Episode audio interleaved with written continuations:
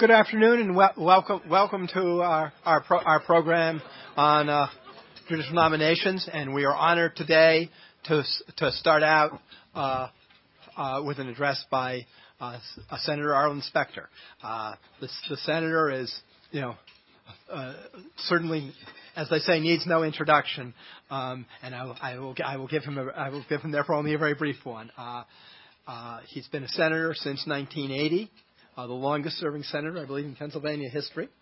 Uh, uh, he, I, I've heard his name since the 1960s when I used to, when I was growing up, listen to KYW radio on occasion back when you were district attorney and you were in the news all the time, almost as much as you are today. Uh, and uh, he is someone I suspect people from all all sides would say if you're in a good, tough, hard-nosed political battle, he's someone you want, want on your side. He has had a uh, qu- quite a record over the years on in, on Capitol Hill, and he's uh, really been extremely effective in uh, in recent years. Uh, last two years, he's been chair of the Judiciary Committee. He ended up chairing uh, the first two Supreme Court nominations we've had in over over 10 years. I think widely recognized as having been a, very fair chairman and having having done a very good job on the process. Uh, he has, as I say, just been a uh, major, major force in the Senate in his time there. I think one quote I saw about him um, uh, said that he had more power and influence than than many sovereign countries. Perhaps that's a a good place to ask you to give a welcome to our speaker today, uh, Senator Arlen Specter.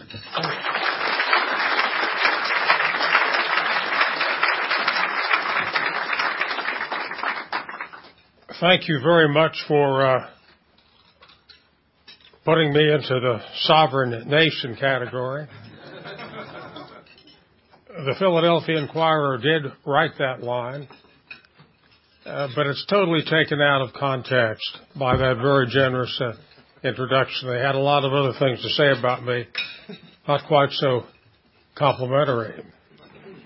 The uh, Judiciary Committee is a real battleground. And uh, when you have uh, on the left actually seated there, uh, Kennedy and Biden and Schumer and Durbin and Leahy, uh, Feingold, uh, and on the correct side, not the right side, but the correct side, you have uh, Coburn and uh, uh, Cornyn and uh, uh, Grassley and uh, Sessions and uh, Orrin. It's uh, quite a battleground, and to be in the center, and we steered our way clear on the Supreme Court nominations, as you know. And uh, there's a real overhang from uh, some uh, second thoughts about not filibustering Justice Alito. They tried very hard to find some traction to do that. They're thinking about uh, 1991 when they didn't filibuster Justice Thomas, and they're still talking about that from time to time, a 52 to 48 vote. And uh, they were really struggling for uh, some traction. And you may recall when uh, Senator Kennedy interrupted the proceedings and moved to go into executive session to get uh, uh, the Alito records from the concerned alumni of Princeton. And uh, I said to him, well, if you really were serious about it, why didn't you mention it when we were in the hall instead of springing it in the middle of this uh, proceeding? Or why didn't you mention it in the Senate gym? Of course, I had to point out that Senator Jim, Senator Kennedy hadn't been in the Senator Senate gym since, hadn't been in the Senate gym since the Johnson administration. That was the Andrew Johnson administration. Uh, but on a very serious note, uh, it is a it is a real battleground, uh, and we're battling it uh, day by day. The statistics are that in the final two years of the Clinton administration, there were 15 circuit judges confirmed and 57 district court judges. And so far in the 110th Congress, only six nominees for the circuit by President Bush have been confirmed, 34 district judges. So we've got to get uh, nine more this year if we're to meet uh, the Clinton standard, and that's what we're pushing for. That's the that's the standard. Uh, during eight years of Clinton, he had 65 circuit judges confirmed, 305 district judges, and President Bush has 57 circuit judges and 200. And 37 uh, district judges. Uh, there are still uh, some battle scars when we were successful in confirming Bill Pryor and Janice Rogers Brown and Priscilla Owen coming out of the filibusters early in my chairmanship. And uh, uh, we're trying to battle through. We have uh, 14 circuit vacancies and 10 nominations pending. And some of the problems we're trying to work through. the president has not followed Senator Warner's recommendations, and uh, you can't uh, get a nomination processed if you don't uh, honor the views of the Republican senator uh, in the district. And there's no doubt that the Democrats are waiting for next year. They uh, uh, think they have a great opportunity. Well, it might not be as great as they think. who knows what's going to happen in this topsy-turvy presidential race. If uh, depending on how it works out, uh, it may not be a year for the Democrats, which they're counting on very heavily. And the New Jersey senators are pretty blunt, waiting for next year. So are the, the Rhode Island senators. And in Michigan, they want to have a commission appointed. They don't like the constitutional provision that gives the authority to the president to nominate federal judges. But we're not going to change the Constitution for Michigan. But uh, on the other hand, there's a stalemate. And uh, we've got a great candidate in uh, Peter Keisler for uh, the 10th, the D.C. Circuit. It's pretty hard to find a better candidate than Peter Keisler. Of course, that's uh, part of his problem. He's too good. If he gets the D.C. Circuit, they're worried he's going to be a nominee for the Supreme Court. So the check, checkers game is played way down the line.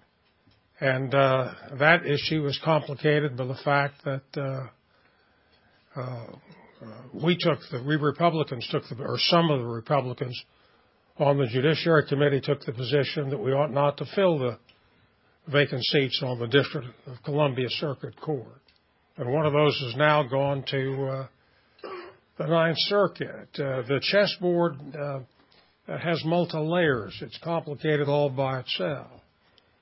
And there's a lot of disagreements trying to get a district court judge in Louisiana. Let me tell you, if there's any place that needs to fill a vacancy in the district court, it's Louisiana with their pileup and litigation on the hurricane. And uh, trying to to map some strategy with uh, Senator Vitter. And uh, relationship between the two Louisiana senators are not exactly copacetic. and uh, I won't tell you any more. I know all of this is off the record, and nobody will repeat anything I said, and uh, and there's no film in that camera, so I I feel very much at liberty to share all the inside inside confidences with you sat down with Senator Elizabeth Dole yesterday about the Fourth Circuit. She's got a candidate who's been waiting uh, practically forever. Uh, I sent uh, Senator Leahy a a uh, well-constructed, single-space, two-page letter. I usually write very short letters because nobody reads long letters. And a couple of days later, I got a single-space, four-page letter. And I think it's better not to publish the letters if uh, we want to maintain a conversational dialogue uh, between uh, Senator Leahy and myself. And we're working very hard to smooth the bumps, and I'm concentrating right now on on uh, Robert Conrad and uh, Catharina Haynes and uh, Steve Matthews and uh, uh, Gene Pratter, all of whom are close to being right. Gene Pratter, not quite, but the other three are on the list and trying to trying to move it a step at a time. And uh, we had a big victory with uh, Judge Leslie Southwick. Big victory. Uh, Judge should have been Wallace is in the audience here today. Had a real battle uh, there, and we sat down and talked at the outset, and I told him what the trials and tribulations were going to be. He said he wanted to go, knowing the the difficulties. Had a long conversation. And then I spent 30 minutes on direct examination as chairman. Went over under the trial lawyer's practice of going into all the problems so that uh, they wouldn't be disclosed somewhere somewhere later. No reason why uh, uh, he shouldn't have been Judge Wallace. No reason at all. Uh, but uh, uh, confirming a nominee with uh, his uh, credentials was uh, nearly impossible in the Fifth Circuit. And when Leslie Southwick came up with the kind of a record he had, and two arguments on concurring opinions, volunteering to go to Iraq, you couldn't find a better appellate, state appellate court judge, couldn't find a better poster child for confirmation to the circuit and Fifth Circuit, and uh, uh, thanks to uh, help from the Federalist Society and the various organizations, we had a whole series of news conferences, really uh, pressing very hard. And finally, we got uh, a little give, and Senator Feinstein uh, couldn't resist acknowledging how how good Leslie Southwick was, and we got him confirmed.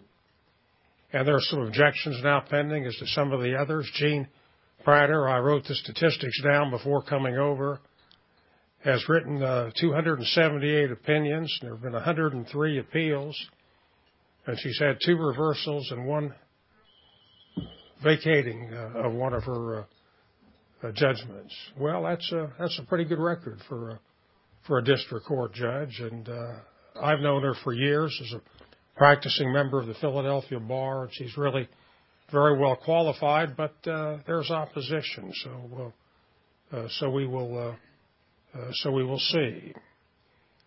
On a collateral issue, which has some bearing on what we're talking about, the judicial pay bill is on the Senate uh, calendar for today. And uh, the judges ought to be getting, uh, we ought to have, have better compensation. And one of the interesting parts of my job is to be lobbied by Supreme Court justices. Pretty interesting when you have an argument about whether the justice is going to come to my office. I don't have chambers. I don't know. I don't know how judges have chambers. I'd like to have it explained to me someday where I have only have an office. In fact, I have a hideaway office. It's even even denigrated further than an office. But uh, at any rate, uh, we're having a lot of conversations. And uh, I, I brought up the subject of televising the Supreme Court. After listening for about an hour, I figure I'm entitled to three or four minutes of my own. And uh, I feel very strongly about televising the Supreme Court because I think people ought to understand what the Supreme Court does. I think people ought to understand how our system has evolved to give them uh, the final say on all of the cutting issues. And we talk a lot about wanting judges to interpret the law, interpret the Constitution, not to make social policy, but that is a concept not understood. Uh, President Bush did a good job. It was a key part of his campaign in 2004. And perhaps uh, uh, the real legacy for President Bush is going to be uh, Chief Justice Roberts and Justice Alito and uh, uh, trying very, very hard to get uh, uh, to get uh, uh, to get that done. I think if uh, we were successful in really informing the American people about what happens in the court system and how Congress punts so many of the issues to the court, ought to decide them, ought to decide them ourselves, legislators. But uh, we don't want to take the rap for a lot of very hard votes. End up uh, sending them across uh, across the street to uh, to the Supreme Court. I regret that I can't stay for the uh, panel. We have the stimulus package on the floor this afternoon, trying to find our way through that morass. And we have uh, FISA waiting in the wings, trying to give the National Intelligence Service uh, an extension on the Foreign Intelligence Surveillance Act on the important information they're getting from their uh, uh their uh, uh, electronic surveillance. But I'm glad to respond to some questions. I always add promptly after saying I'm glad to respond to questions to say that I'm equally glad not to respond to questions. But it's up to you. Yes. Senator, do you regret the, um, for lack of a better title, the Gang of 14 arrangement that was um, achieve the previous session, previous uh, Congress? No, I uh, I don't, uh, uh, because we uh, got uh, uh, Bill Pryor and uh, Janice Rogers Brown and uh, Priscilla Owens, and uh, we'd still be arguing about it if we hadn't found some way to cut through the morass. And if we hadn't gotten that done, uh, we wouldn't have gotten uh, Chief Justice Roberts and wouldn't have gotten Justice Alito. Uh, the uh, uh, the the disagreements get very very intense, and I don't want to call them enmities or uh, uh, categorize them beyond the scope. but I was not. I was chairman, and I attended the meetings, but I thought I should not be part of the Gang of 14. I had too many responsibilities to to preside uh, and not to uh, not to not to vote or not to uh, have too heavy a hand. Uh, but uh, you had uh, uh, you had the uh, uh, majority leader uh, Bill Frist coming to the meetings, and you had the minority leader uh, Harry Reid coming to the meetings and uh, they'd pretty much abdicated what they were doing as leaders. They were going to somebody else's hands.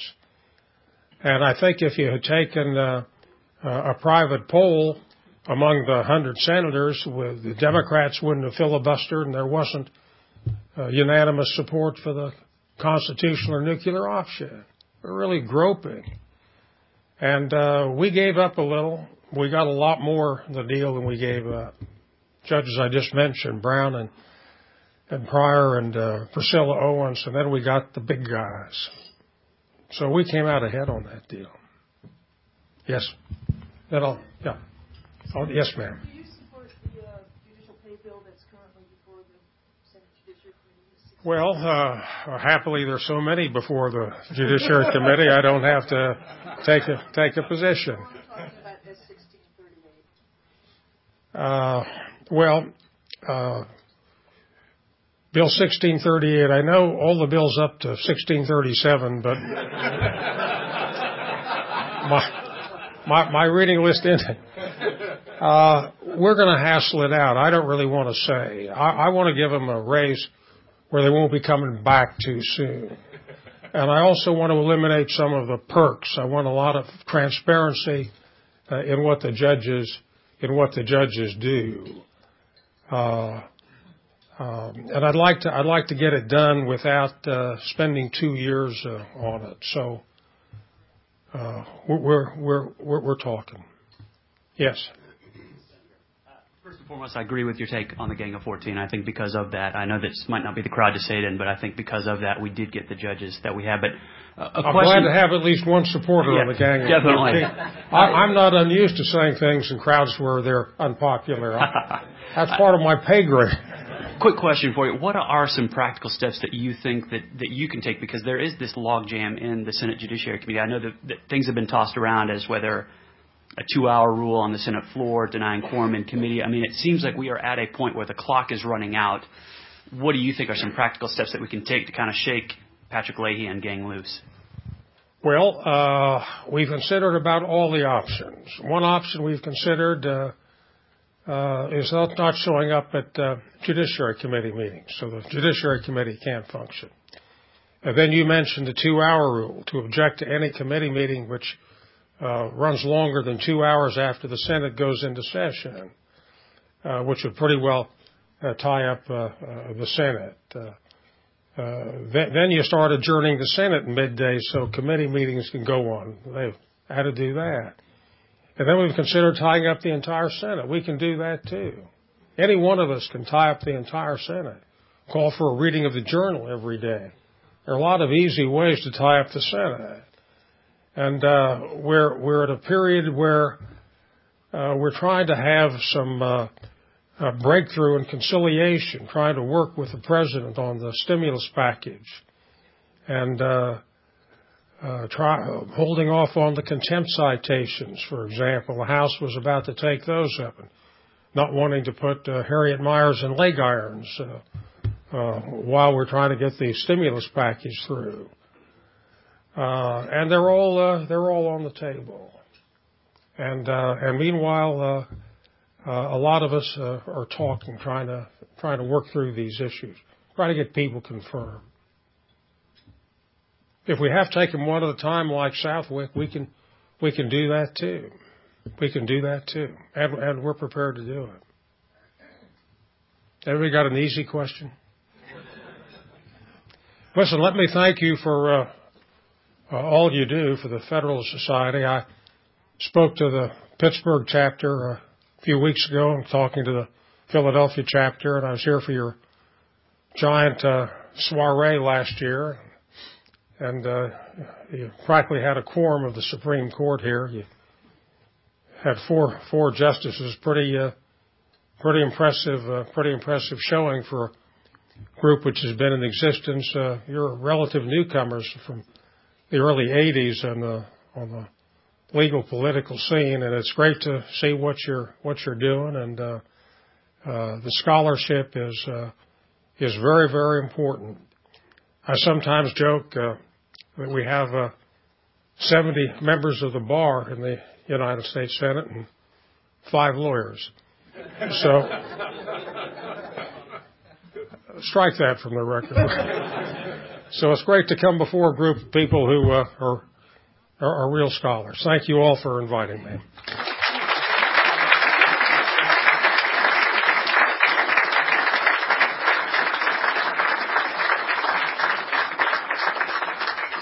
Thank you very much, Senator. This meeting is co-sponsored by our DC Lawyers chapter, and we have a tradition in the DC Lawyers chapter of giving our speakers a copy of the Federalist Papers. And I would like to present that to you. I'm pleased to tell you this is not my first copy of the Federalist Papers. we, we, we thought that might be the case, but thank you, Senator, very much.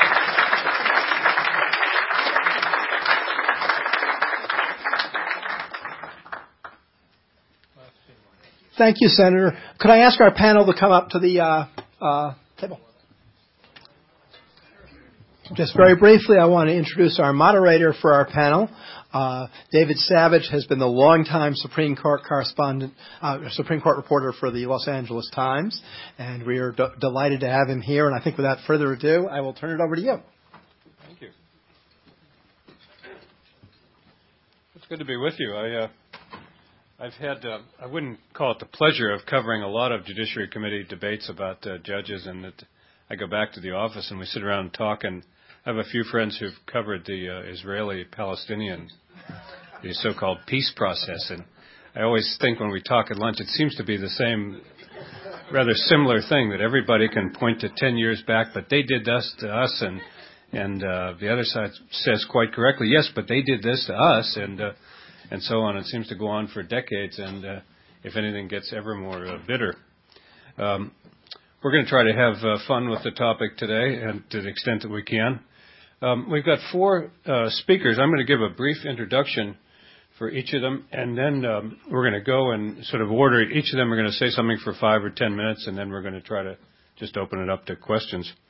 Um, here, the, uh, I think you probably know a little bit about some of all these. Ed Whelan is the president of the Ethics and Public Policy Center here in Washington. He's a writer and commentator on constitutional law issues in the Supreme Court, and I hope many of you uh, read his uh, bench memos on the National Review online. They're one of the always uh, fun and uh, provocative, and and uh, Ed's sort of a take no prisoners type of guy. sort of tells you what he thinks, and I always find it quite interesting to read. He's he's got um, he's served in all three branches of government, which I think is quite interesting. He was a law clerk to Clifford Wallace in the Ninth Circuit for Justice Scalia at the Supreme Court. He was uh, on Capitol Hill. He was a counsel to the Senate Judiciary Committee, and he was also a lawyer in the Office of Legal Counsel to Justice Department in the first uh, uh, Bush term. Next to him, uh, next to me right here is Simon Heller. He's uh, now the legal director for the Alliance for Justice, heads its judicial selection process. I've known Simon for a while. He was a lawyer for many years, and, and some of the abortion-related cases for the ACLU and the uh, uh, Center for Reproductive Rights. The uh, you probably know the Alliance for Justice. It's sort of a coalition of civil rights, civil liberties groups, unions. It's sort of the um, vast left-wing conspiracy on the on this issue of judicial confirmations. It's been fighting for 20 years or so to opposing a lot of uh, a lot of uh, Republican uh, judges. So I'm sure you're at least familiar with the organization. Although, as I say, Simon is somewhat of a newcomer. Um, Michael Wallace has agreed to be Mike Wallace for this uh, session. Uh, since we have two Michaels on the uh, piano, he kindly agreed to be Mike because he is Mike and to his uh, friends. He's a longtime lawyer from Mississippi who's done all sorts of commercial litigation. Is also the general counsel for the Mississippi Republican Party. I see his name every couple of years as a case comes up from Mississippi involving either electoral districts or some election issue, and Mike's been involved with those for a, a long number of years. He was in the late 70s a law clerk to uh, then Justice uh, Rehnquist. And uh, he's also worked for Trent Lott both in the House of Representatives and the Senate. And he also has, I think, a more of a personal story than anybody else here, maybe anybody else would want to have about the the uh, perils of the uh, confirmation process. So I'm sure he'll say a little bit about that. And finally, on my right over here is Michael Gerhardt, who's a law professor at the University of North Carolina at uh, Chapel Hill, fine uh, school where I've spent a few delightful years. Um, Michael is a, is a scholar of many uh, topics, including um, impeachment and, and filibusters. Um, ten years ago this month, uh, I think was the time most of us learned the name Monica Lewinsky. And you sort of remember how that played out for the next year. And Michael was one of the nation's experts on, on the impeachment process. So all during the, you know, CNN and whatnot, he was sort of both quoted in the press and frequently on TV talking about that subject. He's taught at uh, William and Mary and uh, Duke and uh, Cornell, and um, as, as, as I say, is a real expert on the federal uh, judicial appointments process. So each of the speakers is going to take five or ten minutes. I said uh, I could bring a hook along after ten minutes, but they've instead said put up a sign that says two minutes. So I think I'll try that rather than using the hook. But uh, we're going to try to hold everybody to inside ten minutes. Ed, why don't you go first? Uh, thanks, David, for your kind uh, your kind introduction. Um, thank you to all of you for being here. The current state of the judicial confirmation process can best be understood against the backdrop of events of the last seven years. I'd like to use my opening remarks to call attention to several respects in which the process has suffered severe degradation during this period. Now, let me emphasize at the outset that my position is not Senate Republicans good, Senate Democrats bad. If I had to encapsulate in a few words, it would instead be Senate Republicans bad, Senate Democrats even worse. uh, but I hope this discussion will enable me to flesh out my criticisms of, of both sides. Let's begin with uh, filibusters of judicial nominees. Now, let me make clear at the outset that I, that I do not take the position that uh, judicial filibusters are unconstitutional. I think it's clear that uh, uh, each House has plenary authority to set its own rules. Cloture rules are part of that. That said, it has uh, long been a, an established practice in the Senate not to filibuster judicial nominees. Until the presidency of George W. Bush, there had never been a partisan filibuster against a judicial nominee. Indeed, the only previous instance of a filibuster of a judicial nominee occurred in 1968 when a broadly bipartisan filibuster, with Democrats providing more than 65% of the votes needed to sustain the filibuster, prevented a final floor vote uh, on uh, President Johnson's efforts to uh, elevate Abe Fortas to Chief Justice. Now, during the Clinton administration, there were a grand total of four votes on cloture, on proceeding to a final vote on confirmation on judicial nominations. All four were supported by Republican leadership, and none received more than 14 negative votes from Republican senators.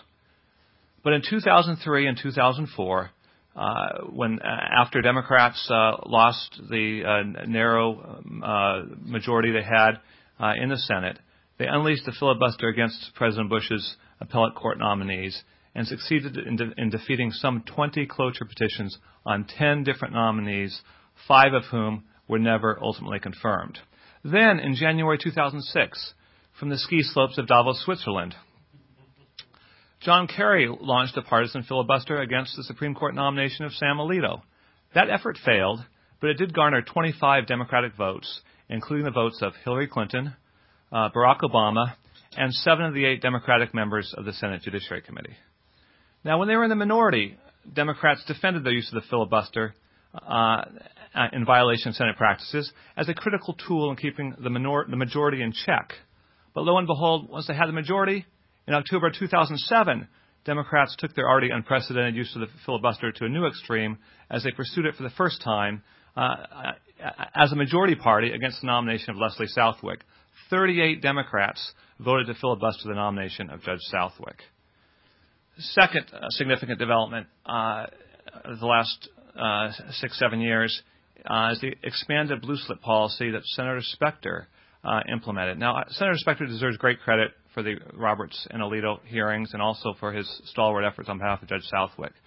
That said, I think uh, one real problem in uh, 2005 and 2006 is that Senator Specter adopted, or I guess we should say appeared to have adopted, since the whole blue slip process is, is, is murky, uh, an uh, unprecedented, expansive uh, uh, version of the blue slip policy.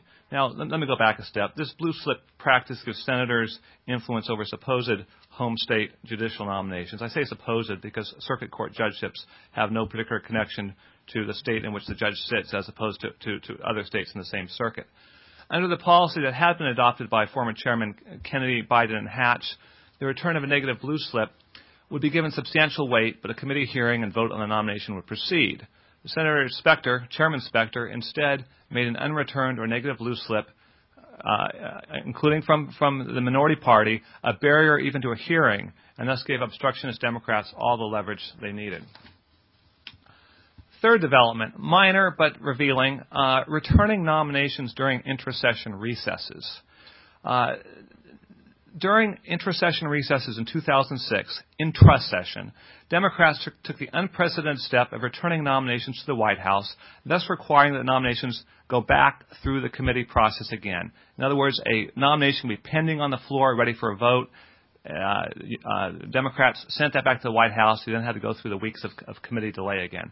Not, not once did Senate Republicans ever deny President Clinton the courtesy of holding nominations over during an intersession recess.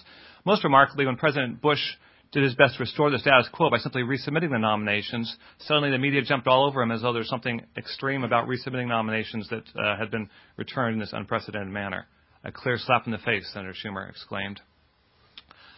Fourth, uh, a remarkable number of negative votes against two extremely qualified nominees. Uh, I may discuss this in more detail later uh, if, if, it comes up. But let's contrast the votes on John Roberts and Sam Alito, 78 to 22, and it would have been worse for John Roberts if people hadn't been saving their capital for Sam Alito, and then 58 to 42 on Alito, with the votes in 1993 and 1994 on Ginsburg and Breyer, 96 to 3 and 87 to 9 there's some conventional explanations I think are quite faulty that try to, um, just justify this, this uh, different treatment, and uh, perhaps we can look into those. Fifth, uh, the ABA uh, sunk to a new level. Now, the ABA, in some respects, uh, in lots of cases, performs responsibly. Uh, in one instance involving my colleague here, Mike Wallace, the ABA compounded bias, conflict of interest, manifest incompetence, a stacked committee, violation of its own procedures, and cheap gamesmanship with what I have documented as flat out perjury by the ABA committee chairwoman in testifying before the Senate Judiciary Committee. Uh, sixth, inordinate influence of outside groups on Democrats. Two quick examples. 2002, Democratic committee staffers indulged the request by the president of the NAACP Legal Defense Fund that a pending Sixth Circuit nomination be stalled in order to affect ongoing proceedings in the University of Michigan racial preferences case. Also, the uh, outside groups uh, pressured uh, uh Democrats to oppose the nomination of Miguel Estrada precisely because he is Hispanic. Uh, and in 2007, uh, on Judge Southwick, everyone thought that Judge Southwick was a consensus nominee, uh, well qualified rating unanimously from the ABA. Committee Democrats had already unanimously, unanimously approved him to district court spot. Right on the eve of the hearing, uh, even when uh, Majority Leader Reid and uh, Chairman Leahy had assured the Republicans that, that Judge Southwick would be expeditiously confirmed, suddenly the left launched a scurrilous attack and lo and behold, um, the Democratic puppets got in line. Fortunately, uh, in a commendable act of decency, Senator Dianne Feinstein broke ranks, but I think it's a very telling episode. Uh, final uh, characteristic that I'll mention here, uh, I would summarize as shameless mendacity on the part, particularly of someone who's in a position where he really has to do better, though I think he may be in, incapable of it. That's that's Chairman Pat Leahy. I don't have time to document that here. I've done so on my blog. I'll do so again. But uh, you cannot you cannot trust what this man says. You know, on Southwick, uh, you know, Senator Specter corrected him time after time after time as uh, just blatant misrepresentations of cases. To the very end, Senator Leahy kept repeating them. Uh, so um, I think I'll leave, leave it right there. Um, give us some, some extra time. Uh, uh, and, and uh, thank you very much.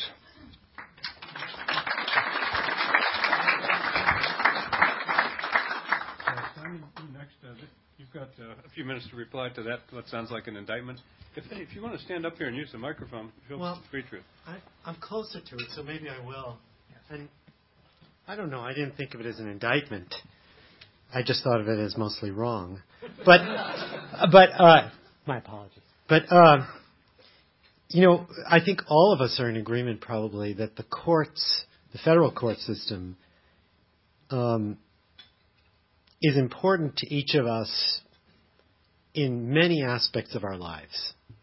Uh, ha- the courts have a role in determining whether the air we breathe is clean, whether the water we drink is pure, whether we can be discriminated against in the workplace, uh, whether our vote will count when we go to cast our ballot, whether women will have the same opportunities as men.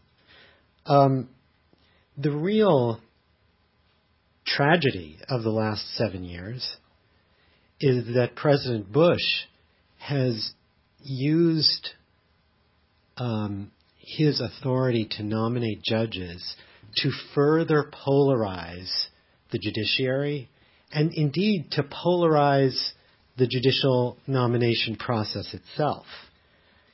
As we move now, now we're in an election year.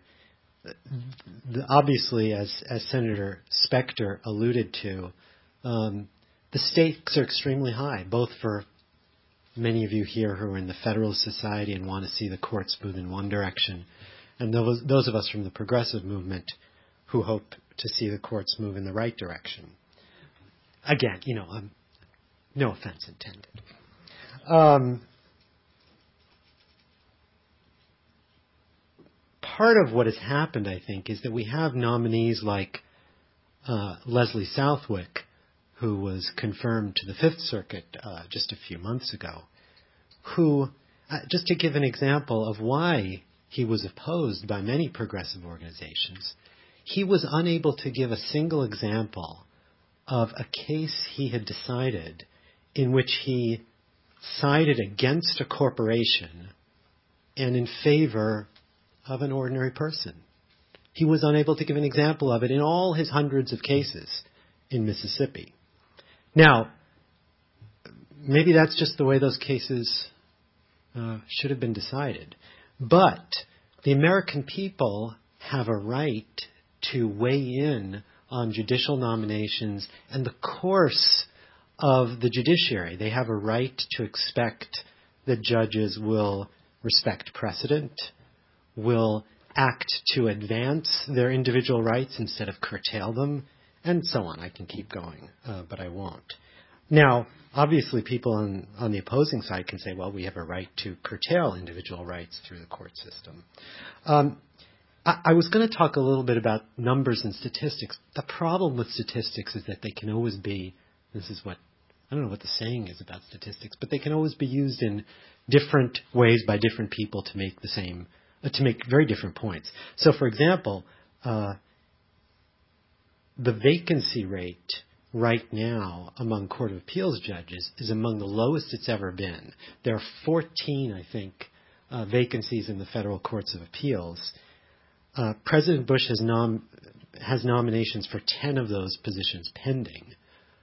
Of those 10, at least six were made without consultation with home state senators. Now, um, it's true that that the the, the um, U.S. code does not assign circuit judgeships to particular states. Nevertheless, there's an extremely long tradition that's been respected by the Senate for many years that certain that that that the seats of a given circuit should be allocated uh, among judges from the states that comprise that circuit.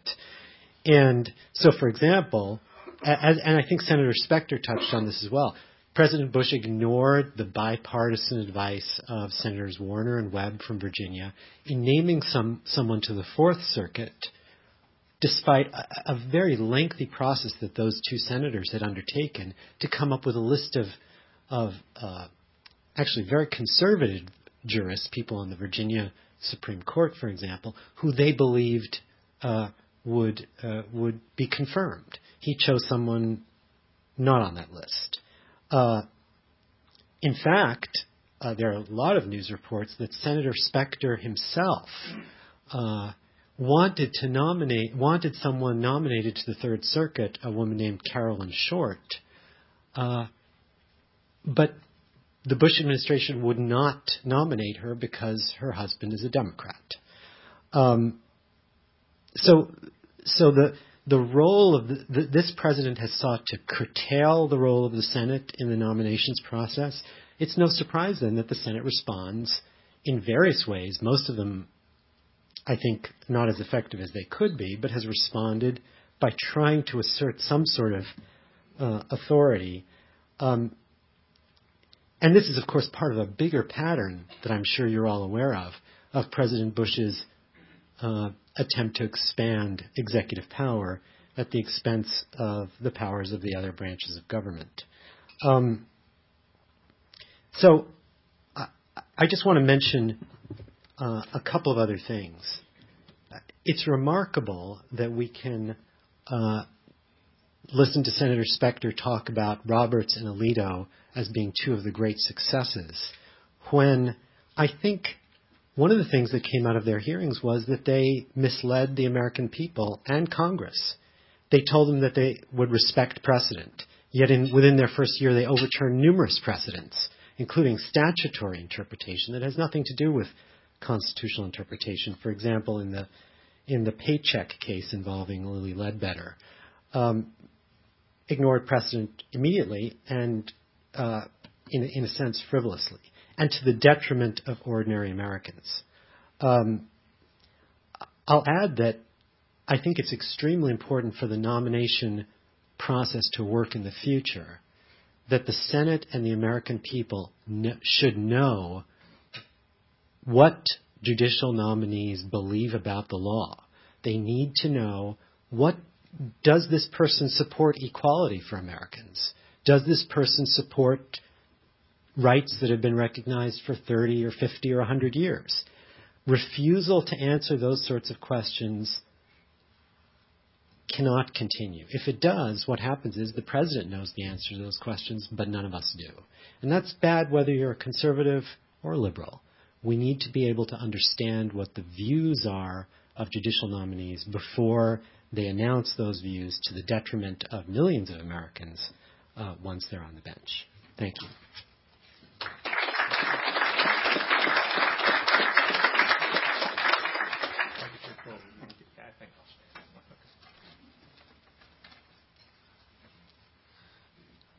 I know I can be heard, but I think there are corners in the room that can't see, so um, uh, go ahead and stand up. Um, they did tell me they'd like me to talk about um, what it's like to be a uh, to go through the confirmation process, but I'm not sure I'm the best witness. Asking a failed judicial nominee why he didn't get confirmed is like asking a patient why the operation failed. We know we know much less about it than anybody else involved. Senator Specter probably could have told you why if there really wasn't any film in that camera, but I guess we'll all have to wait to know. What I can tell tell you is what it felt like under the knife and I can give you an idea of how future patients might be made a little more comfortable um, than the process we're going through right now. I've been through confirmation three times. I was um, I was nominated. I went through two confirmation hearings to go to the Legal Services Board back in the um, uh, back in the Reagan administration, and I was confirmed. So I've seen it from both sides. So maybe my opinion may count a little bit. Um, and my opinion is that the confirmation process ought to be tough. I agree with Mr. Heller to that extent. Um, it is a, it is an important job. The Senate does have a duty to cut open the nominees and find out what they're like before you put them on the bench. These are lifetime jobs. You shouldn't be surprised. Uh, they ought to go through very difficult scrutiny. There has been a suggestion that the difficult that the the horrors of the confirmation process discourage people from accepting judgeships. I don't know whether or not that's true, but if people are discouraged, then I don't feel too badly about it. Agreeing to serve as a judge is service to your country. You either want to serve your country or you don't. And there are millions of people who have served their country and seen things a lot scarier than getting cross-examined by Ted Kennedy. If you can't put up with that, I'm not sure that I want you on the bench. Now, it's true that the process inflicts a lot of unnecessary pain. And, and continuing the metaphor, when you go in for an operation these days, you get informed consent like mad. I've never met a judicial nominee who felt like he's been fully informed of what's going on. These are people who make it and people who don't make it. So much of this is out of your hands, and you don't know what is being done to you. But it's important. It's an important process, and I agree the Senate ought to dig deep into the nominees. I do have a few thoughts on how the process ought to change.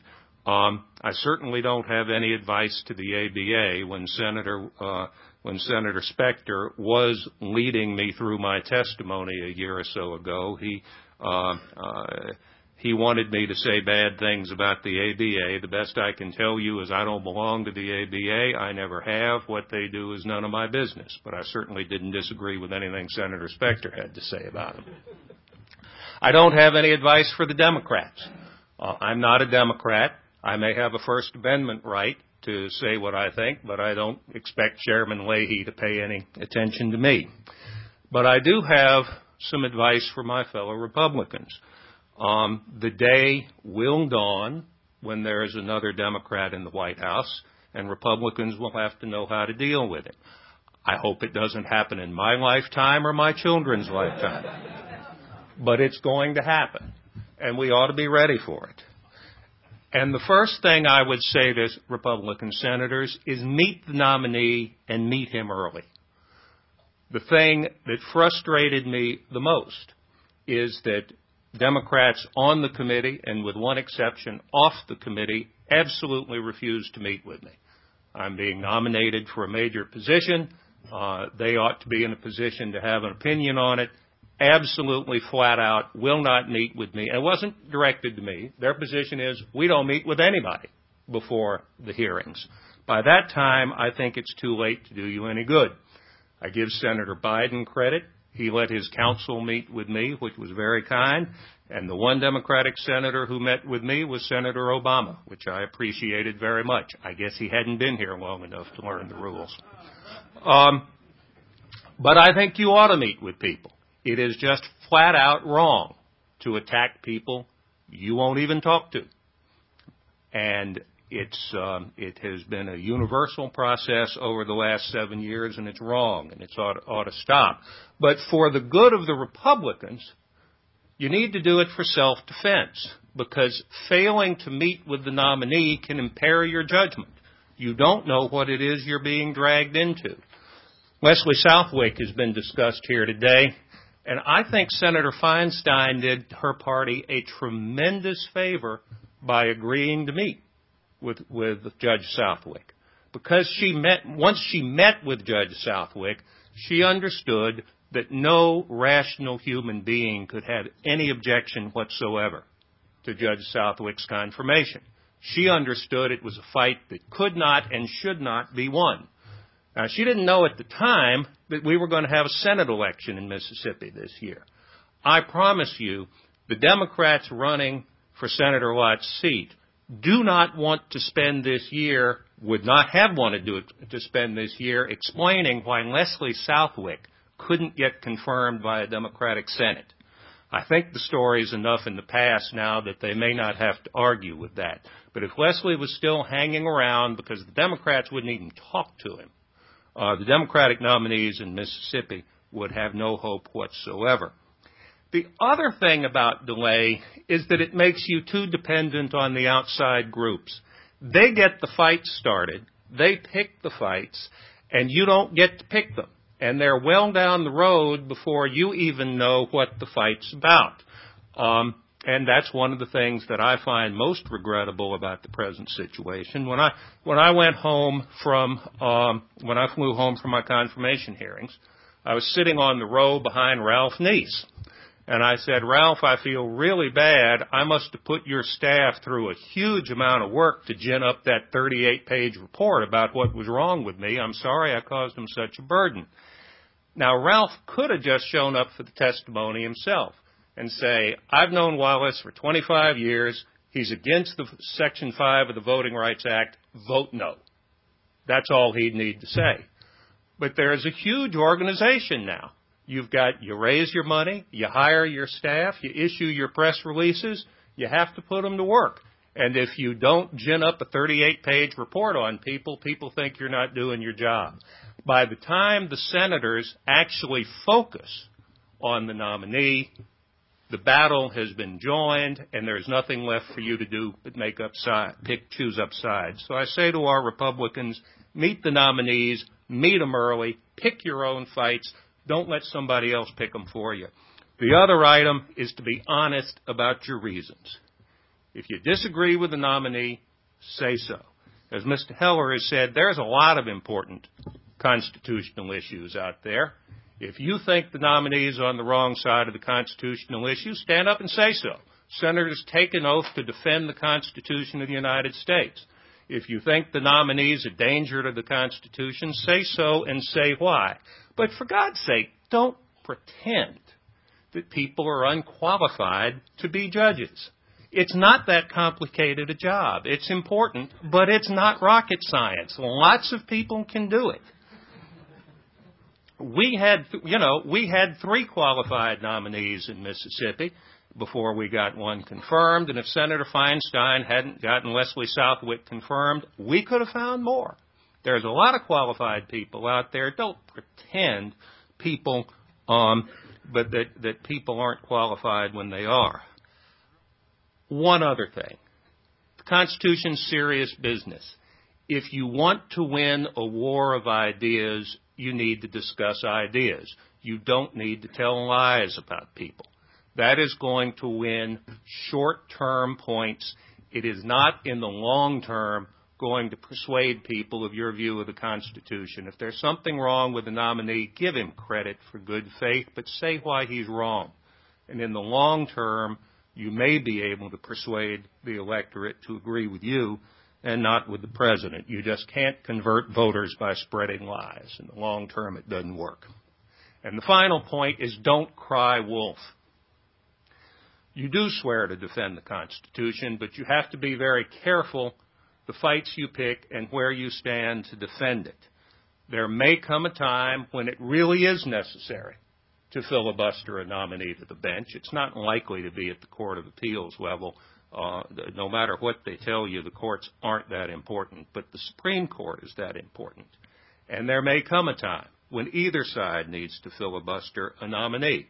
To that extent, the question about the Gang of 14, they're right. The Gang of 14 got it right. There may be exceptional circumstances. You can argue about when they are, but if you care about the Constitution, you have to concede they exist. But when you're ready to filibuster somebody, when it really counts, nobody's going to believe you it really counts if you spent the last seven years filibustering Priscilla Owen and Bill Pryor. When you cry wolf too many times and you really need it, nobody is going to believe it. So those are my advice. Those are my uh, thoughts based on my experience and my advice to my friends on the Republican side. And um, you know, I said I said Chairman Leahy wouldn't pay any attention. The Republicans probably won't either. But for what it's worth, those are my thoughts. Thank you.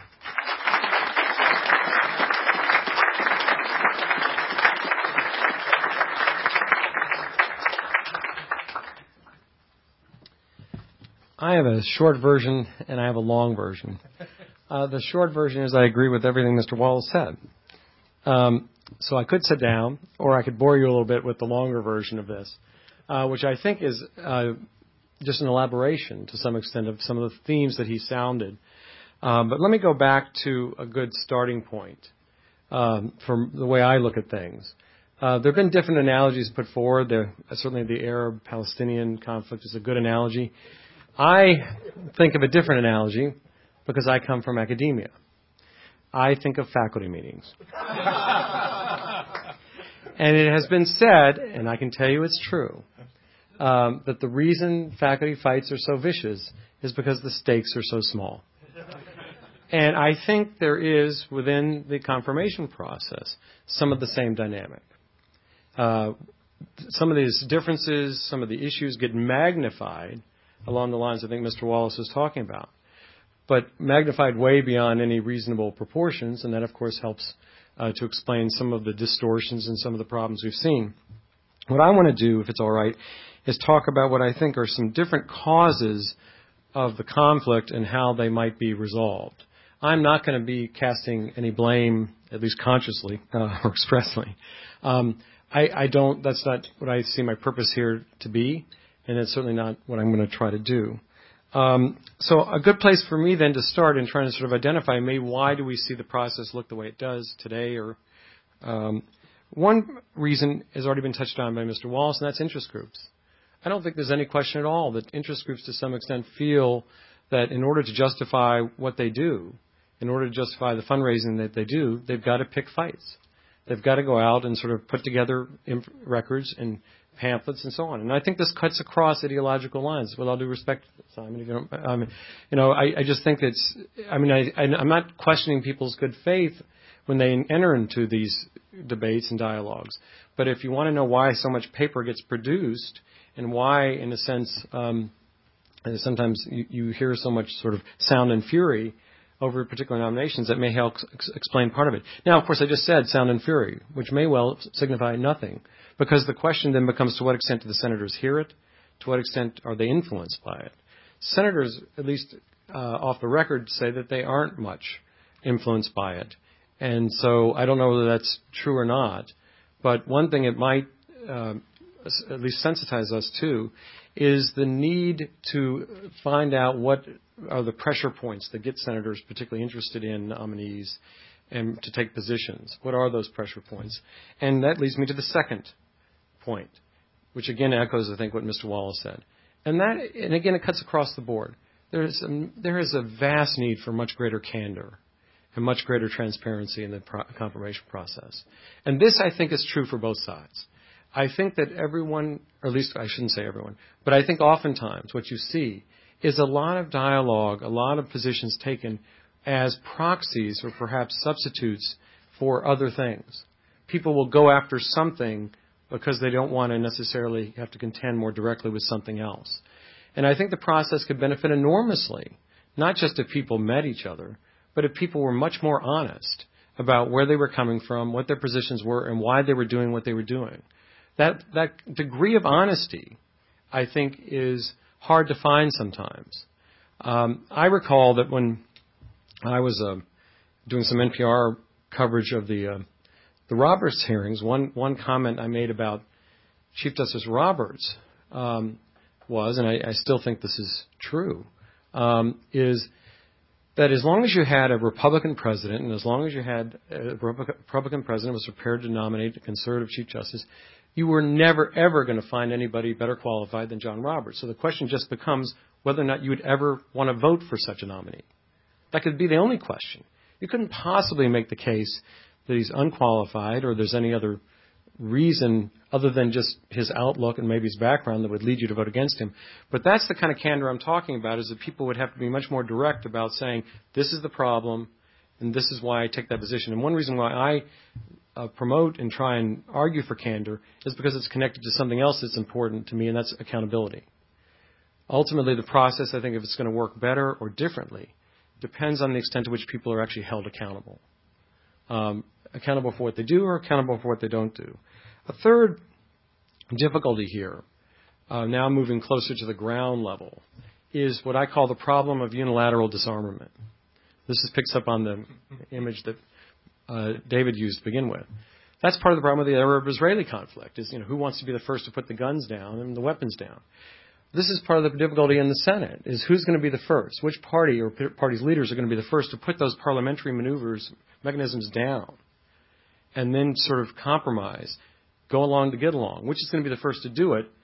And of course, the answer is neither, because each is afraid the other will then shoot it or take advantage of that party when it's its turn, uh, when that wheel turns. So that's, again, part of the difficulty is how do you solve that problem of unilateral disarmament? Who's going to be first, uh, in a sense, to sort of take that risk? And then let's see if, in fact, there could be, and here's a fourth thing, some middle ground. Is there any room for compromise in this process? That's another issue or theme that we see throughout the years, is that there seems to be such little ground sometimes, such little middle ground. Uh, and you can ask yourselves whether you think there's any possible middle ground. What would a compromise position be like? Would you be prepared to uh, simply accept, and here's the hypothetical, I don't mean to scare anybody here, a, a, chief, you know, a nominee like Elena Kagan to the Supreme Court? Um, or what other kind of nominees would you be prepared to accept? How do we understand merit? Is there some non ideological way to define merit or judicial philosophy or judicial qualifications? Um, those are the kinds of things that sometimes tear the sides apart, complicate the, the, the, the, the agreements, and explain the, the divisiveness. Another difficulty, as we all know, and Simon alluded to this, it's the subject of my new book, I should say, is um, precedent. Um, it's available nowhere, by the way. Uh, um, um, but it's the role it's the role of precedent in constitutional law. To what extent not only to what extent does precedent matter? To what extent do people respect precedent? But here, the critical thing to understand, I believe, is what does it mean to say one respects precedent? Uh, here, I might just respectfully disagree with Simon. Roberts and Alito have not yet cast a vote to override a single constitutional precedent. They have cast votes, in a sense, to weaken some precedents, but when they do that, they do it invariably to strengthen others. So is that a reflection of a lack of respect for precedent or a respect for other precedent? What exactly is that a reflection of? Um, that's the complication with precedent, is that we know that a lot of people get invested in certain precedents, but what exactly, um, well, we got to get a little more precise and a little clearer on what we mean when we talk about respect for precedent. I don't think Roberts and Alito, at least from my judgment, are doing anything different than what I expected them to do. I think they're following pretty much the path I would have expected them to follow. Uh, I have not. Maybe it's just. I'm not sure what that means about me. But I. I, I think in any event, I, um, I don't see them doing anything contrary to what they said or purported to be, or what we reasonably could have expected of them, given their their records. I will hasten through a, few other possible uh, causes here. Um, one cause I think is we can't underestimate is the point that made, was made by Senator Specter and has been echoed here as well today. The president, we have to acknowledge, has been slow in making nominations. That can't have helped the process. That can't have helped his nominees. And we know that that was an issue and theme beginning with the second term. And that slowness, especially with the midterm elections coming up, um, can't have helped. That's a complication. So if you've got a, a slowness or, in fact, a failure to make nominations by the president, um, that's a problem, of course, for the confirmation process. But here's another problem. It's the problem if the president doesn't listen to the senators. He has the constitutional authority not to listen. I, I certainly would defend that. But then it becomes a political problem if he fails to listen. And that may be the difficulty we see in part, is if President Bush is not going to listen to the senators, who are the ones that have to pay the price for the nominees he puts up. After all, they have to vote on them. They've got to fight for them or defend them or not. So one would think it might be some political justification for at least listening to them, finding some middle ground uh, sometimes on nominations. But if the president doesn't listen, whose fault then is that? Um, last couple pos- uh, couple things we need to think about for the future. One is um, the rules of the Senate. Now here, I must I, I feel like it's deja vu because when I was last had the honor of coming before the Federal Society, and let me emphasize to you, I always consider this one of the greatest honors I can ever have, and I do appreciate it. I, I have enormous regard for this society and just and your intellectual integrity and your willingness to um, put up with me. Um, the last time I was here, I had the I was in the position of defending the constitutionality of the filibuster, and I took the position then, which is the position I take now, that the filibuster is constitutional for the same reasons that all these other procedures in the Senate are constitutional. So I would agree with Senator Specter that now that the Republicans find themselves in the minority, they are as entitled under the rules to do what they think they've got to do as the Democrats ever were when they were in the minority. The choice to take advantage of the rules is a political choice. That's not my business. My business is not giving political advice. But what I can say is that the Constitution allows the Republicans to take advantage of those rules to the fullest extent possible. And one can't claim a constitutional difficulty with that. Um, so, as we watch things unfold, keep in mind that, of course, now the wheel has turned, and Republicans can take advantage of the very same parliamentary mechanisms, should they choose, that Democrats have taken advantage of to obstruct their nominees. So this is, but this is part of the reason why, perhaps, this is the cost, if you will, of the Democrats' choice to take advantage of those parliamentary mechanisms. They made that choice. Now, in a sense, they've got to live with it and, and face perhaps the same mechanisms, in a sense, being used to frustrate some of their agenda. The, the, I'm sorry. The last thing I want to just raise is the fact that um, maybe the problem here is that we care too much. Maybe the difficulty is that when it comes to judicial confirmations and the whole process, we end up investing almost too much of our souls, too much of our interests, too much of our hearts and minds into this process, thinking that there's so much at stake. That's, of course, what may help explain some battles, that people think the stakes are so huge. But I, so what I come to as an ending point is, is perhaps picking up on one of the last points that Mr. Wallace made is, okay, do judges make that much difference? And what will be the harm in finding middle ground on judicial nominations. Um, we need to be honest about that. If there is a harm, we need to be open about it. And then, of course, then we need to face the consequences of taking that position. Thank you.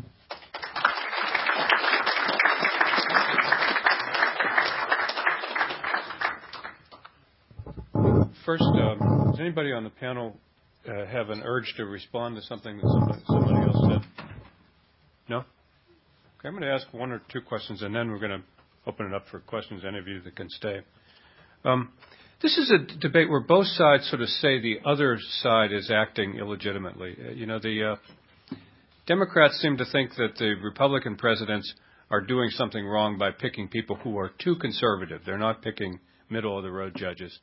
And the Republicans tend to tend to suggest the Democratic senators are doing something illegitimate by not confirming them. They're taking ideology into account. So I want to ask a question sort of to both sides of this. Uh, maybe I'll pick on Ed. Uh, do you think it's is it uh, reasonable and fair for Democratic senators to say, I'm going to consider the ideological views of a judicial nominee, and I may oppose that nominee, even if he or she is well qualified for the job. But nonetheless, if I think the person is too conservative, I'm going to oppose him or her. Is that a, a legitimate position to take, in your view, Ed? Well, let me try to answer that uh, briefly, but in a few ways.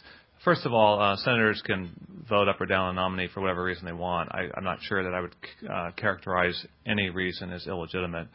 Uh, second, uh, I think uh, judicial ideology, properly understood, is uh, perfectly fair grounds uh, for, for uh, voting on a nominee.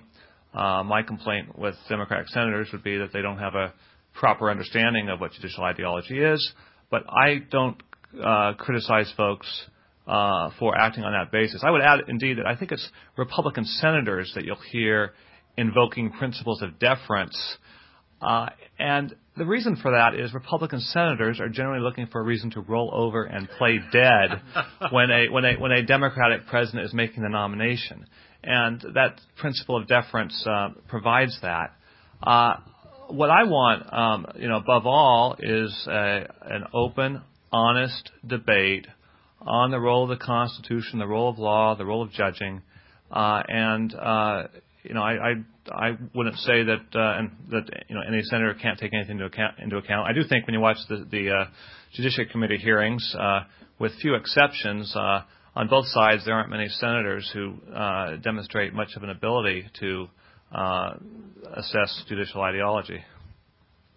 Does anybody else want to say anything on that? Yes, Simon. Yeah. Does this work? Yeah.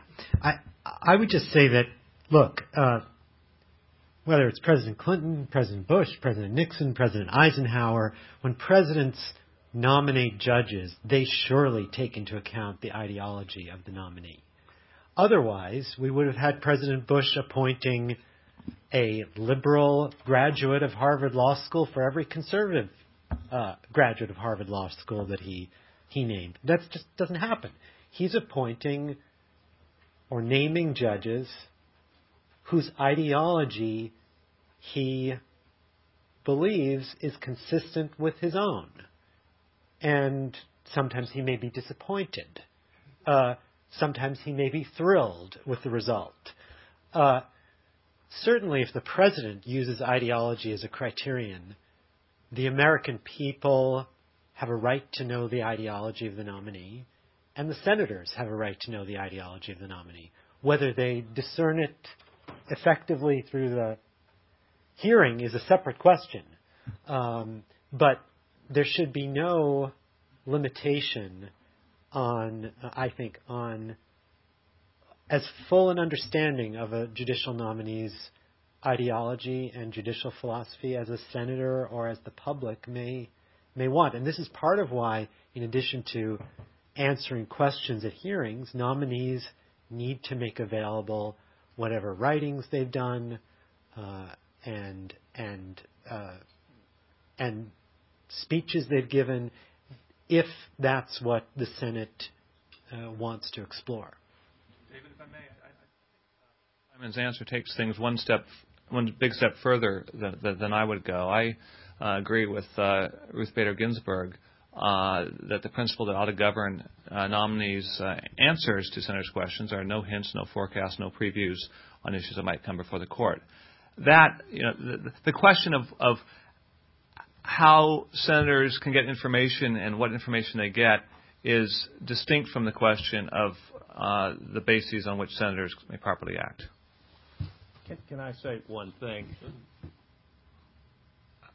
Perfectly happy to have senators act on the basis of philosophy. I've always thought ideology is a philosophy you don't like.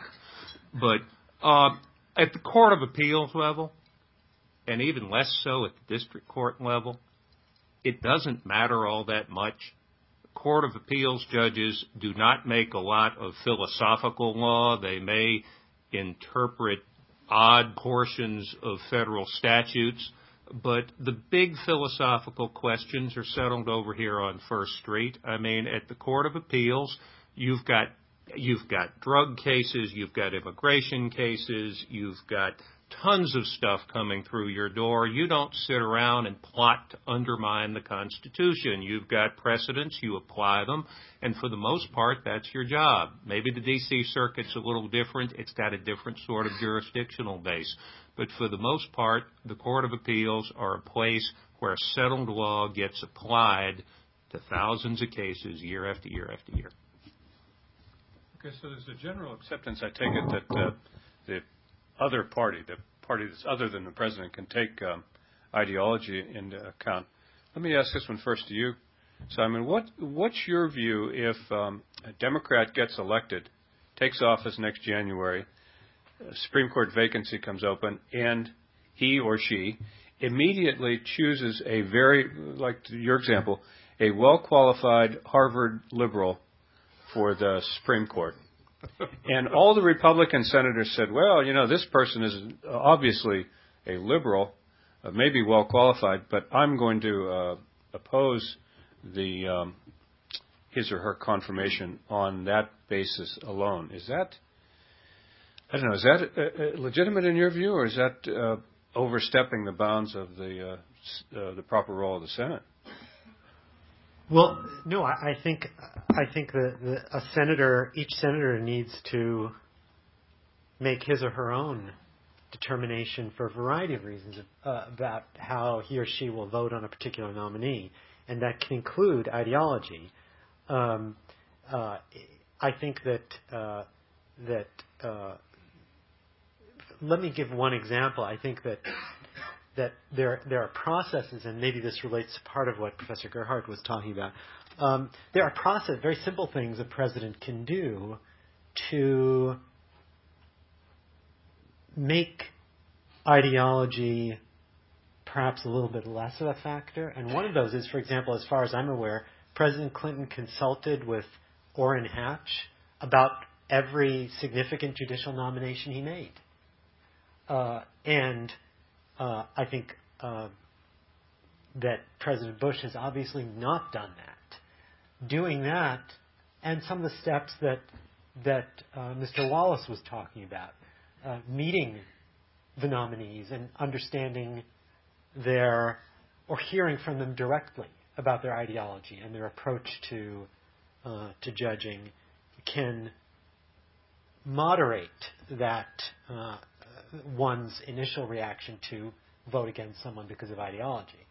Um, so uh, I think it's it may well be that many Republicans would oppose uh, the appointment of a Supreme Court justice who is um, who they perceive as uh, not likely to move the law in the direction they want it to go. David, may I pipe in on that, please? Sure. Uh, I just want to make clear that uh, I will oppose uh, a judicial filibuster by uh, Republicans uh, in the event of a Democratic president. I'll do so um, uh, not because of any view about the constitutionality of the filibuster. I think Professor Gerhardt and I are on exactly the same page that the filibuster is as constitutional as the committee structure in the Senate. I will do so because of the value of accountability that he referred to. And you know, I, I, what, if if the situation that uh, David posited happens, I think it's incumbent upon Republicans to make a vigorous case on the merits against the nominee, if that's what's warranted, to vote and to lose. That's what uh, we did. I'll say when I was working for Senator Hatch during the first uh, two plus years of the Clinton administration, uh, we had open battles we spelled out in you know 60 page memos entered in the congressional record, memos that no one ever found any fault in. Uh, the defects say the records of Rosemary Barkett and Lee Sarokin. Uh, we did not dream of filibustering. Uh, we exposed what was going on. We lost those battles. I think we helped helped win some wars there. Um, on the particular question of consultation with Senator Hatch, this has raised a lot, and since I was involved, uh, I'd like to clarify a bit. The key thing to understand is that Senator Hatch and President Clinton had a common interest, mistaken or otherwise, in avoiding a fight. Senator Hatch never drew an ideological line. In fact, I remember almost jumping out of my chair when I heard him on, uh, I was with him at NBC studio on the Saturday morning. He proposed Marian Wright Edelman as a perfectly acceptable Supreme Court nominee. What he was doing for President Clinton is he was helping him figure out which nominees would really create problems. Not on ideological basis, but really on personal basis. Bruce Babbitt, because there are lots of senators out west who just didn't like him and would have to oppose him. There is no one on, on, on the Democratic side, certainly not Senator Leahy, no one else on the Senate Judiciary Committee, who is ready to play that sort of role uh, with President Bush. So the, the, the, situations simply are not comparable. It's quite interesting. Let's, yeah, let's go to questions. Ron?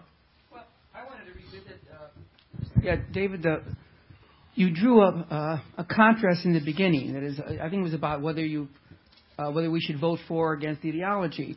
But I think the real question is one really Ed ended up with is, are we going to allow the senators to vote? You take Judge Southwick. People might say he's good. I guess most people might say most people said that. Some people might say he's bad. It's one thing to say the senators can be, debate that and vote, but not to let that vote come to the floor. It only came to the floor because of the fortuity of the, of the California, it was Senator Feinstein, I think it is, right. because she was allowed it to go to the floor. Once it went to the floor, a majority of the senators, including many Democrats, voted for Southwick. Now, Simon says that that was Southwick was wrong. Well, maybe you know that maybe he's right about that in some ultimate sense. But we have a democracy, and the world's greatest deliberative body, we're told, should deliberate but never vote. They should always deliberate before they vote. But to oppose voting, even after full deliberation, is something I think is wrong for either party to do. And to say now that the Republicans will be able to do it in a year if, if the Democrats win control of the of the White House seems to, to say that you did bad, we can do bad. What ultimately suffers is, I think, both the courts and this concept of democracy, where after you have all these checks, there is eventually a vote. My sense is that over the years, the uh, Republicans and Democrats have had different approaches to this. The uh, the Democrats and the liberals, when there's a controversial nominee, it seems to be let's put this person up for public ridicule and and beat him up a bit and, uh, and embarrass him and and uh, deride him and finally vote him down. The Republicans used to have sort of what I'd call more like of a disappearance strategy. Clinton would pick somebody and nothing. Months would go by, no hearings, no nothing. So actually, I don't know whether any of you had occasion to follow this. There actually was, I think, a legitimate complaint in the in the second half of the Clinton administration that Clinton's people would pick various people and they would get no hearing, no nothing. They would just disappear. Now, I suppose if if I had to choose, I'd rather disappear than get pilloried in public. But nonetheless, both parties have sort of played a little bit of a different game with uh, the appeals courts over the years. Yeah, first there's the nomination, then there's the defamation. yes, that's right. It takes into account, though, that the Republicans controlled the Senate. The Republicans controlled the Senate in in Clinton's second term, True. and now that the Democrats um, control the Senate, that is what's happening to Bush's nominees. They're just disappearing. They're not being attacked. The attack method is what you do in, when you're in the minority, and I don't think there's any precedent for um, the level of attack and the level of obstruction that occurred in, in Bush's first six years. David, I agree with what Kurt just said, but I also think that um, what you said is an insight into what I see as a big difference, not one that cuts in their favor in any moral sense at all, uh, but a difference between Republicans and Democrats. Republicans haven't been willing uh, uh, as much as they should to get out there and fight the battles openly. We did that during the first two years of the Clinton administration because we had no choice. But then they resorted to this obscure strategy of secret holds and not moving folks. Look, you know, if we believe in our arguments, let's make them. Let's let's expose what's wrong with candidates. Let's you know go on the record and vote. But what happens is Republicans think that the safest path to reelection lies in these quiet little methods where they never have to you know, actually take a vote. They're not accountable. No one back home is going to get upset with them. Democrats, by contrast, are driven by their mobilized base to be very, very aggressive. And I think what you see is a real difference in the incentives that the senators face um, at the party base level. And it will be interesting if we, you know, if and when we have a Democratic president, which I hope is, is until Mike Wallace's great grandkids' lifetime, uh, is how much the internet changes this. There's the obscurity that Republicans relied on, the fact that no one's really going to go through Ruth Bader Ginsburg's record to find the documents that I found and sat on. Um, so no one, you know, uh, no, no, one will know about that. You know, isn't going to be possible um, uh, next time around. Michael, did you want? Yeah, just a, a brief comment. I mean, um, this is both a separate problem, but it's also related to what we're talking about, and and that is, of course, the nature of the United States Senate. I mean, partly what what we're trying to wrestle with here is it's one thing to give the senators political advice. It's another thing to ask them to step outside their institution and ignore their traditions, rules, and the way that they operate. Partly what we're dealing with here, or partly what we're confronting, is whether or not nominations should be treated or may be treated the same as legislation, which, as we all know, sometimes disappears, which we know sometimes gets filibustered. Um, and that's not the only thing that gets defeated in committees um, without hearings sometimes and, and other activities. So partly what we've got to do is, I mean, it's, I understand the, why there is a, a need to give political advice, but it's not as if the United States Senate is like any other institution. And so that's what happens. So we got to keep, be mindful that once that advice enters that atmosphere, it's a different place with different rules, and, and then you have to you have to then think, okay, will the senators be prepared to ignore their rules, uh, committee rules as well as the, the Senate rules, um, in doing business, whether it's on nominations or anything else. What we've seen, and this is what's so frustrating, I guess, for people, is they don't ignore those rules on nominations.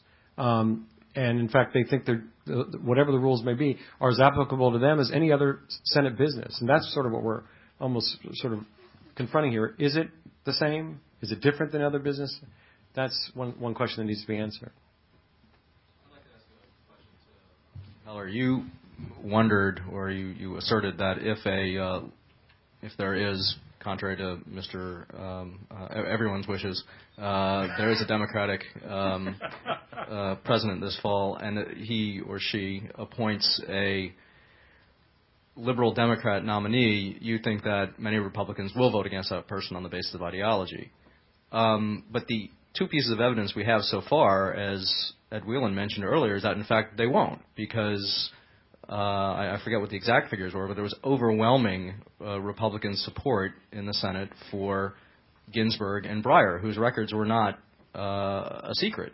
And I'd just like to, to know on what basis you're saying that. And I, in fact, I think that really shows that in many instances, whether or not you think that was the right move to make as Republican senators, the Republicans were being intellectually honest, um, whereas many of the Democrats, frankly, who voted against Alito and, and, and Roberts, were not. And I, and I think part of that has shown that the Democrats and other liberals who did support Roberts and Alito, who signed uh, letters on their behalf, people who self-consciously identified uh, as as liberals and Democrats, some of whom had clerked for them, others who knew them professionally, said that these people were fantastic nominees. And I thought it was really um, uh, interesting that the Democrats viewed their allegiance to their base as more important to them than uh, the advice of people whom, in many cases, they knew through their professional circles.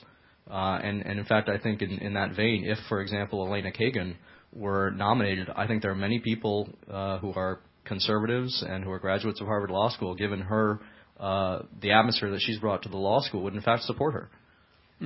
Well, a uh, couple of things. I mean, uh, I'm not sure that the, the, the Republicans who voted for Ruth Bader Ginsburg were doing so out of intellectual honesty. Uh, they may well have been doing so, and I'm just speculating, as I think you are, um, because they knew she would be confirmed, and why fight? Why? And this, I think, is, is similar to what what Ed was saying that that uh, in fact it's a much harder vote in many ways for the, the, I think for Democrats to have voted against Alito or against Roberts, which uh, didn't stop the confirmation, but can be used to attack them. Uh, as you're pointing out, by having voted for Justice Ginsburg or Justice Breyer, what do you say to politically? That's that's not a disadvantage uh, if they were going to be confirmed anyway. Uh, and I think it is a disadvantage actually to Democrats who voted, or may be a disadvantage to those who voted against Alito and Roberts, because then their opposition to those people is clear, even though they were confirmed. So I'm not sure intellectual honesty has anything to do with how those people voted, uh, Republican or Democrat. It may have in some individual cases, and I would imagine that uh, just as there were Democrats who voted to confirm Chief Justice Roberts and Alito, uh, there will be some Republicans who would uh, vote to confirm uh, someone who is viewed as a as a liberal nominee. It, it does seem, though, that that vote has lowered the bar quite a bit for Republican senators to say this person is qualified, but he's he or she's too liberal in my view, because Sam Alito and John Roberts were certainly qualified, had a lot of experience on it, and were not seen as I didn't think as extremists, but they were. They could be. If I was a Democratic senator, I'd say he seems pretty conservative, and so it does seem like it sort of lowered the bar for a lot of Republicans now to vote against Democratic nominees. Should there ever be another Democratic? That, that of course is that's of course what makes it like a faculty meeting. Um, the fact that it's got to be tit for tat, you know. So, you know, the question is, you know, do we, you know, should there be payback, you know, for those negative votes? Um, and at some point, uh, you know, you'd hope the people could be bigger than that. And I'm saying there shouldn't be tit for tat. Again, I, I think Republicans should not filibuster any judicial nominees by a Democratic president. But you do think they should stand up and vote against somebody who's really liberal, don't you? Yes, and they'll end up losing. That's not. I mean, that's that's I, I think a responsible course of action. Make the case. What if there's a Republican majority? Well, if there's a Republican majority, which seems unlikely imminently, but uh, if they if they win on that, great. Uh, you know, I, I think uh, you know that's I think that's the way the game ought to work with accountability. Yes. It doesn't seem that there's really any agreement as to what the system actually is. But that leads to the question is there any agreement that the current system actually, usually, if not invariably, produces well qualified judges? And or B, does the system generally produce the best qualified people that we could get? I've already said it's not rocket science. There are a lot of people who can do this job. I think the people who get through the system are perfectly qualified to do the job. I'm not sure who the best qualified people are. Um, you know, I wouldn't be terribly well qualified to be a district judge. I try cases, but don't do them every day of my life.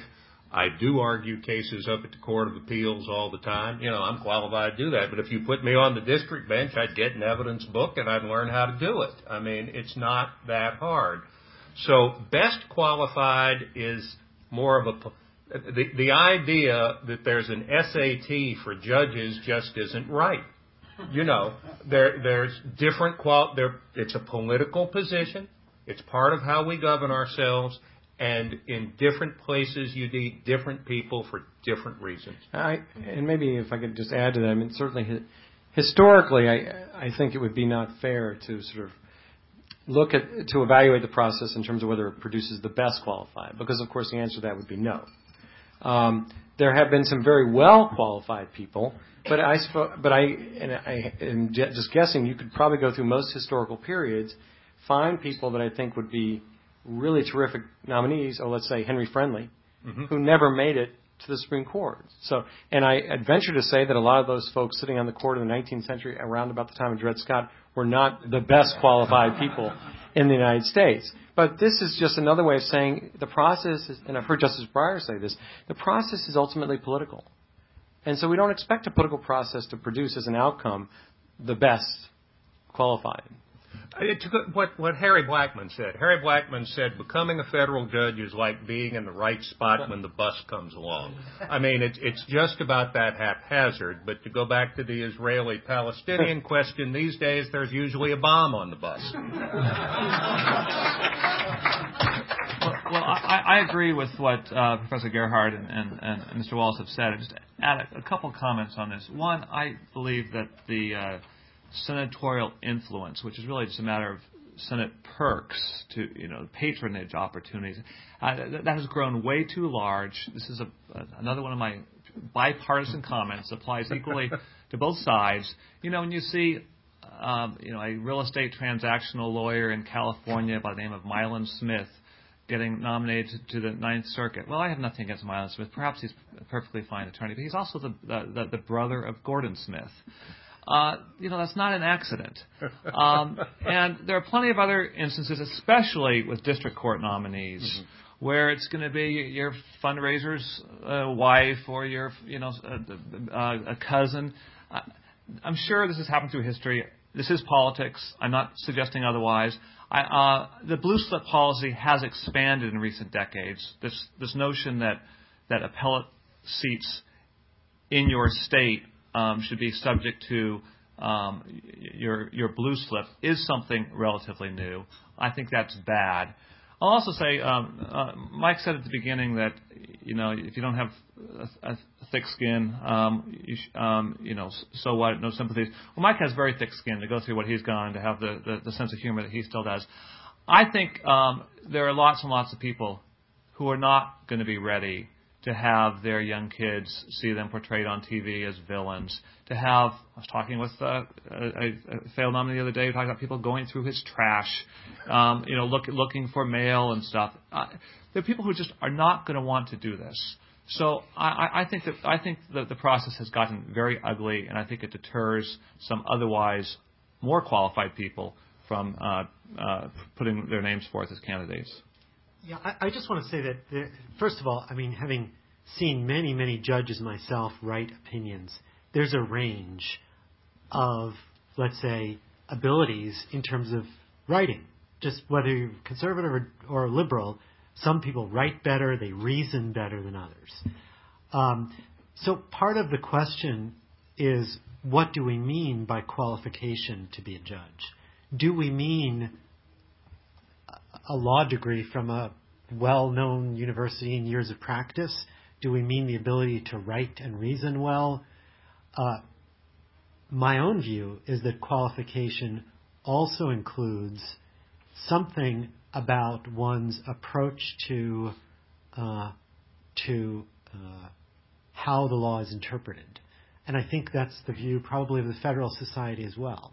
That part of someone's qualifications are is, or you t- one should take into account what that person's, that nominee's views are about how the law should evolve or not evolve, as the case may be. So I think part of the question depends on what, or the answer to the question depends on how you define a person's qualifications. All the people who have been, for example, all of the people who have been confirmed are probably admitted to practice law somewhere. That's a pretty low bar. All of them have probably had a few years of some sort of practice or teaching. Yeah, I mean, th- those sorts of credential qualifications are probably present for every nominee, both confirmed and not. Although I will say that occasionally, of course, there have been nominees who have real problems in their records that are whether of a, a professional ethics nature or otherwise that probably disqualify them. But but uh, it really depends on what you mean by qualified uh, qualified to be a judge. Any other questions around here?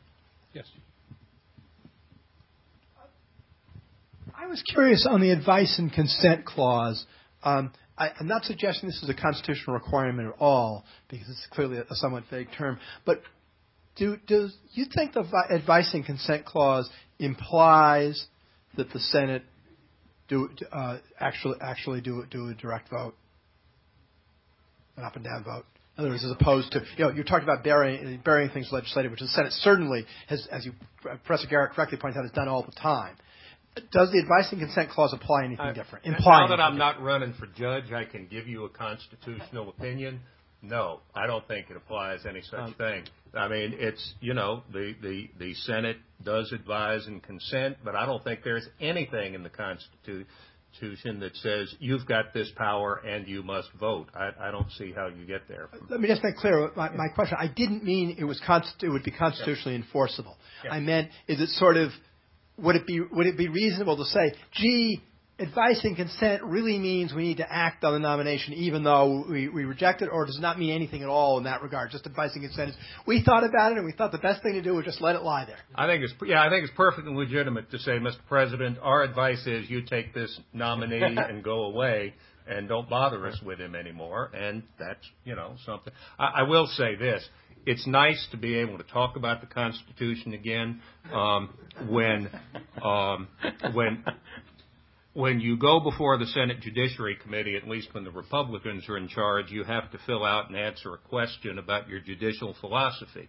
and you make it as you know as honest and as non-troublesome as you possibly can. And I, you know, I mentioned something about Marbury versus Madison, and I swear they made me take it out. I mean, I don't know how you're going to talk about Roe v. Wade if you can't talk about Marbury. um, maybe just to follow up on that, I, um, I, I've been on record on that for some time. In the 1990s, when it wasn't popular for a Democrat to do this, I I basically took the position that the advice and consent power actually did not require or compel any kind of floor vote, and I think it's because it's like every other power uh, that Congress has got. Um, it it is um, a power that then uh, that body's got, but the body also has the power to make delegations to committees, as you know. So whether it's a treaty or bill or anything else, the way these the House and Senate are structured is they will then delegate that business to a committee, the committee's under no compulsion to bring it out. The failure to bring it out could well be just the decision that essentially that was our advice and consent. You know, we we decided to sit on it. You know, that's that was what we concluded. Um, I, one of the complications, of course, with the advice and consent power is that you know how much time does it require, and uh, you couldn't argue, at least based on the text, that it compels or requires a particular quick action. So then you could imagine, just inferring from that, that, well, they could take as much time as they wanted to give their advice and consent, literally years. So that may help at least explain constitutionally why things can die in committee. I'm just talking about why the Constitution, why that would be consistent with the Constitution. Now, there's a whole other political problem with that. But I don't, at least I've long thought you can't argue from the structure or the text of the Constitution that the Senate's got some institutional obligation to, to have a final vote on every nominee. Can I just add that it's it's really no different than the I think, and I agree with with Professor Gerhardt that it's no different than any other uh, constitutional provision that prescribes something Congress is supposed to do. One house passes a bill, it sends it to the other house. Does the other house have an obligation to vote on it? Well, I mean, you could try to cobble together an argument that well, the other house sent it, the other the other the second house should vote on, it, but that's just not true. And of course, it's not true with legislation. And there's no reason, I think, even in constitutional structure, uh, people who interpret the Constitution according to its structure, to ascribe any need uh, to for for votes on, up or down votes on on judicial nominees. Is there any other questions? Otherwise, we okay. Um, I came in late, so excuse me if this has been discussed, but how would you, Simon, and, and the rest of you um, feel about what the president proposed? God, it must have been four or five years ago now, which is basically a timetable. Not that it's constitutionally required, but you will hold a hearing within six months of, of getting the nomination. You will hold a vote within nine months. Um, if it goes to the floor, you know, you've got another X months to do it. Um, now, forget the logistics of, of how you would enforce that, but just in principle, if we could come up with a bipartisan agreement and be confident that um, successive presidents and, and senates would stick to it, uh, would you be in favor of something like that? Well, let me. I mean, the only way you could be confident that anyone would ever stick to it would be if it were a constitutional amendment. Putting that aside, just in well, I don't know what I don't think that means anything in principle because it would readily be jettisoned as soon as it became politically convenient to do so. But I will say that any sort of proposal like that, I think, would have to contain.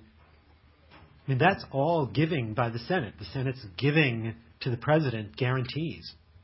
It would have to be accompanied, I would think, at a minimum, by some guarantees from the president that he's really going to consult with the Senate, members of both parties, so that the Senate isn't uh, signing a, uh, a, a, contract without consideration. That there there has to be the Senate should not be promising the president act. They wouldn't do it on legislation.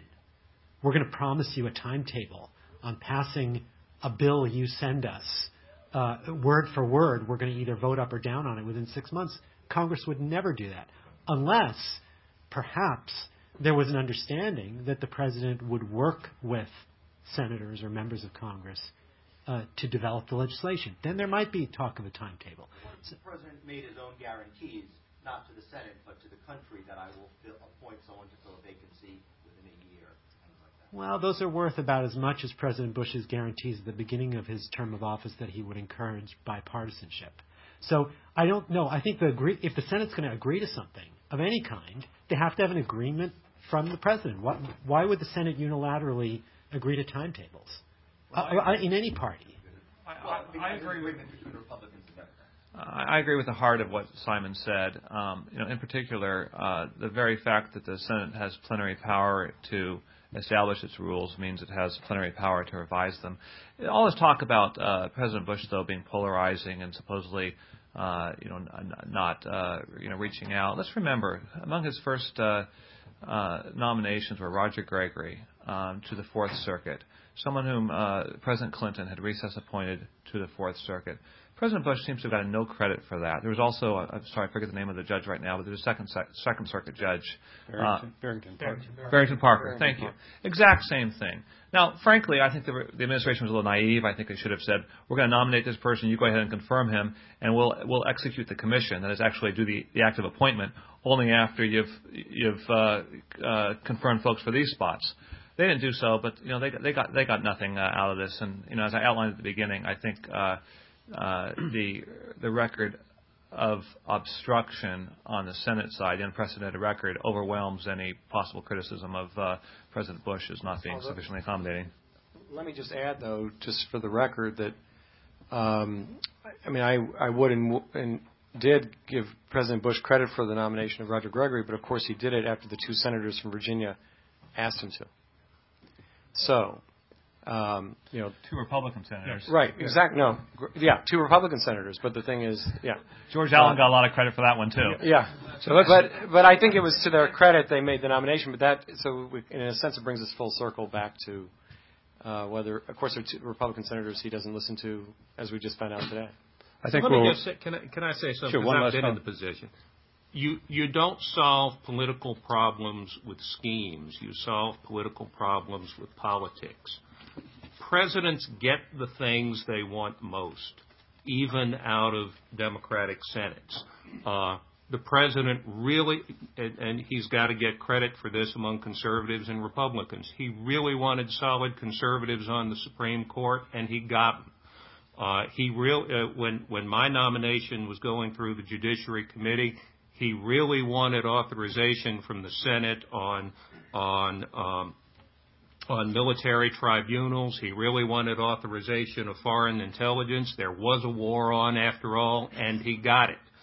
And what if the president wants lower court nominees to be confirmed, then what he's got to do is want it that bad. Well, thank you. Let me. Um, I've, I've learned three things today. This is not a Democratic fundraising luncheon. that Mike Wallace is a remarkably good-spirited person, and that we haven't resolved the disagreement over judges, and uh, there'll be plenty of disputes in the future. So thank you very much for listening. It was a good lecture.